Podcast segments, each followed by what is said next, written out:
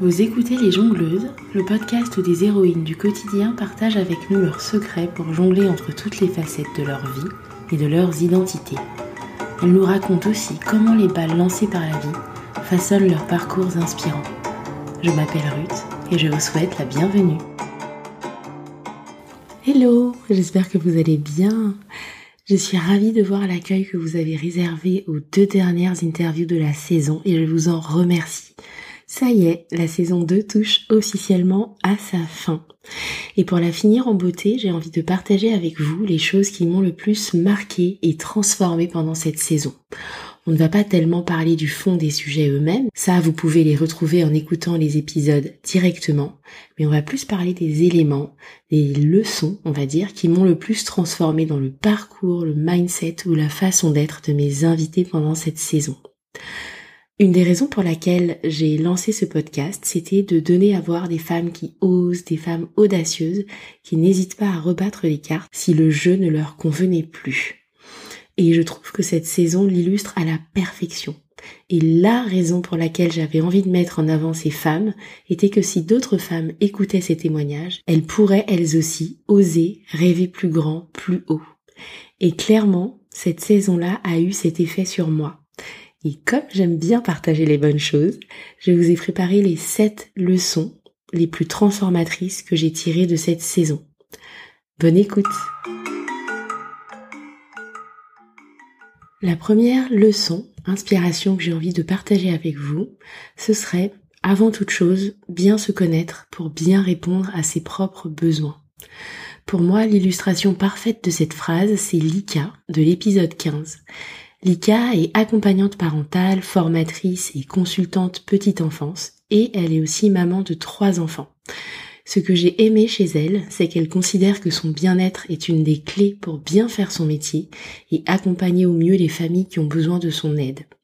Elle s'autorise des journées off pour recharger ses batteries, être tranquille et laisser vagabonder son esprit. Et mieux encore, quelques jours après notre entretien, elle s'offrait quelques jours de retraite seule, sans famille, pour déconnecter. Je, veux clairement faire ça. pour moi, c'est vraiment un exemple de quelqu'un qui connaît son fonctionnement et ses besoins et qui se donne les moyens de les respecter. Et je pense qu'on est nombreuses à ne pas savoir de quoi on a besoin ou même à étouffer nos aspirations naturelles. Et ça, c'est encore plus vrai quand on devient maman. Pour vous qui écoutez cet épisode, je voudrais vous inviter à ça, à vous donner la permission d'avoir besoin d'air loin de votre famille ou de votre partenaire si vous n'avez pas d'enfant. Et je voudrais aussi vous inviter à prendre le temps de comprendre votre fonctionnement. C'est un des premiers pas vers l'acceptation radicale et le non-jugement de soi. Par exemple, est-ce que vous êtes introverti ou extraverti? Est-ce que vous rechargez vos batteries plutôt seul ou plutôt au contact des autres? Quelles sont les activités qui vous ressourcent? Quels sont vos signaux de fatigue intense, physique ou mentale à ne pas ignorer? Tout ça, c'est euh, des questions qui aident à mieux se cerner soi-même, à s'aimer et à s'offrir ce dont on a besoin pour être bien. Leçon numéro 2. Accepter que la culpabilité fasse partie du chemin. Cette inspiration-là me vient de l'épisode 13 avec Clotilde Dussoulier qui est coach de vie.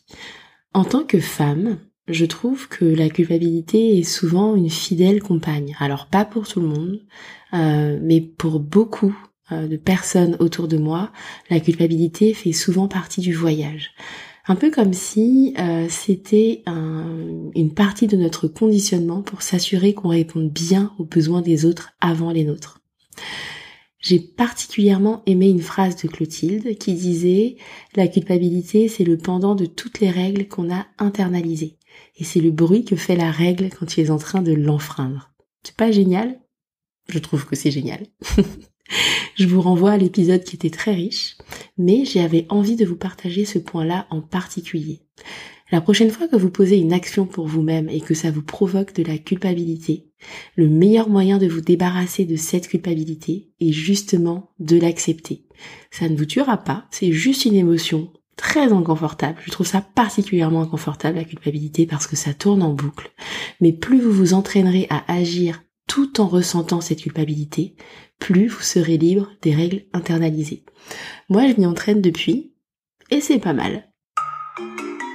Leçon numéro 3, se rendre compte de ce qu'on est en train d'accomplir. La plus belle chose que je tire de l'échange avec Karine, de l'épisode 17, en plus de tout le reste, c'est la phrase ⁇ Regarde, c'est beau, tu le fais ⁇ Si vous n'avez pas encore écouté cet épisode, je vous conseille d'y aller, Karine est un soleil. Je vous redonne un peu de contexte pour comprendre la portée de cette phrase. Pendant longtemps, Karine a pratiqué comme sage-femme. Et c'est une phrase qu'elle disait aux femmes qu'elle euh, accompagnait pendant les accouchements. Et en fait, pendant un accouchement euh, physiologique, sans péridurale, il y a une phase qui s'appelle la phase de désespérance, pendant laquelle on a l'impression qu'on va mourir. Vraiment, on a l'impression qu'on va mourir et qu'on ne va pas y arriver. Et en fait, c'est plutôt bon signe parce qu'elle annonce que le travail est vraiment très avancé et que le bébé sera bientôt là. Et cette phrase, elle est puissante parce que pendant l'accouchement, elle permet un ancrage très fort dans la réalité. Elle rassure, elle vient rappeler ce qu'on avait appris pendant les cours de préparation de l'accouchement, elle montre qu'on n'est pas seul et qu'on est effectivement en train de le faire. Tout va bien, on est en train de le faire. Et cette phrase de Karine, regarde, c'est beau, tu le fais, c'est une phrase qui m'a littéralement portée pendant les deux, trois mois où je ne faisais que travailler. Parce qu'en fait, j'avais souvent l'impression de ne pas y arriver, alors qu'en réalité, j'abattais un travail colossal. À chaque fois que j'avais besoin d'un regain de force supplémentaire, j'entendais dans ma tête, regarde, c'est beau, tu le fais. Allez, comme je suis vraiment sympa, je vous prête cette phrase pour les moments où vous aurez l'impression que vous n'y arrivez pas, alors qu'en fait vous êtes en train de tout déchirer. Leçon numéro 4. Aligner son quotidien avec ses valeurs ou sa passion. Parfois, ce n'est pas tellement l'intensité du rythme de vie qu'on mène qui fait souffrir. C'est plutôt le fait de ressentir un désalignement, un certain manque de sens, bien souvent dans la vie professionnelle. Et le fait d'échanger avec Suba ou Naomi, par exemple, a confirmé une intuition que j'avais sur ce sujet. Toutes les deux, elles consacrent leur vie professionnelle à leurs valeurs. Donc pour Suba, c'est la protection de l'environnement et ou à leur passion la mode pour Naomi. Et même si elles ont des vies très remplies toutes les deux, très intenses, on les sent guidées par ces boussoles intérieures, ce sens très fort qu'elles donnent à leur vie professionnelle. Et à les écouter, c'est comme si le sens très fort et le pourquoi très très fort qu'elles ont compensent l'intensité euh, soutenue de leur rythme de vie. Voilà, c'est l'intuition que j'avais euh, sur le sujet. Naomi, Suba, vous me confirmerez. Leçon numéro 5. Avoir le courage de se dire qu'on n'a pas pris la bonne direction et changer à nouveau. Cette inspiration-là me vient de Priscilla, de l'épisode 12.